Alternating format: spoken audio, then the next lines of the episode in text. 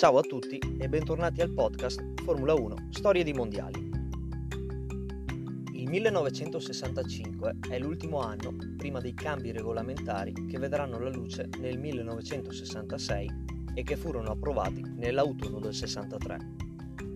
È l'anno del debutto in Formula 1 di Jackie Stewart con una BRM e di Danny Halm, neozelandese, alla guida di una Brabham. Si scende in pista in Sudafrica il primo dell'anno, in quello che doveva essere l'ultimo appuntamento della stagione precedente. Per motivi legati all'organizzazione divenne invece la tappa inaugurale del nuovo campionato. Curioso il fatto che le prove si sono disputate a dicembre del 1964. Il campionato inizia sotto il segno di Jim Clark, ancora profondamente deluso per aver perso il titolo l'anno precedente per cause non imputabili di certo alla, alla sua guida, che anzi è sempre stata eccezionale. Con la sua Lotus 33 in Sudafrica si impone davanti a Sartis e Hill.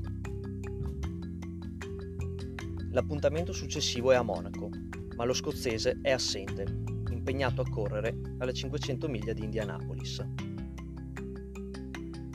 Al terzo tentativo Clark riesce nell'impresa, dopo che nel 63 sfiorò la vittoria e nel 64 fu costretto al ritiro. Sarà Hill a trionfare a Monaco per la terza volta consecutiva, dopo essere scivolato in quinta posizione e aver rimontato.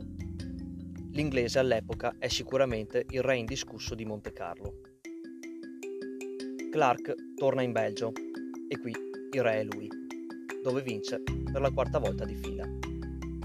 Poi si va in Francia, Gran Bretagna, Olanda e Germania, ma il risultato non cambia. Jim Clark sale sempre sul gradino più alto del podio.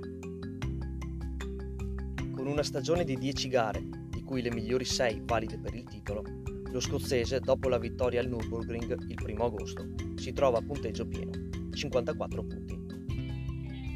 Matematicamente nessuno può fare meglio di così.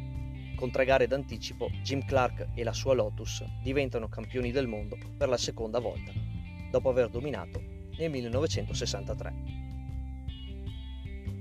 Con la vittoria dei due titoli sembra per, però placarsi la fame di vittoria, tant'è che Clark non arriverà più a punti negli ultimi tre appuntamenti stagionali.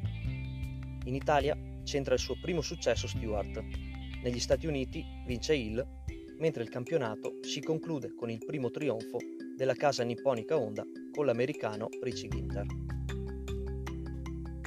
Dietro Clark, con 54 punti, nel campionato si classificheranno Graham Hill, secondo con 40, e Jackie Stewart, terzo con 33. Mentre per i costruttori, dietro la Lotus con 54 punti, troviamo BRM a 45 e Brabham a 27. Come spesso accade nella storia di questo sport, i cambi regolamentari mescolano le carte e chi oggi stravince un domani potrebbe sparire. Vedremo nel prossimo episodio cosa ci riserverà il 1966.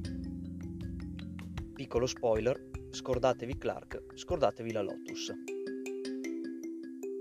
Continuate a seguire il canale per non perdervi questo lungo viaggio alla scoperta di tutti i campionati mondiali di Formula 1 e vi ricordo che potete scrivermi a storiedimondiali.gmail.com Ciao!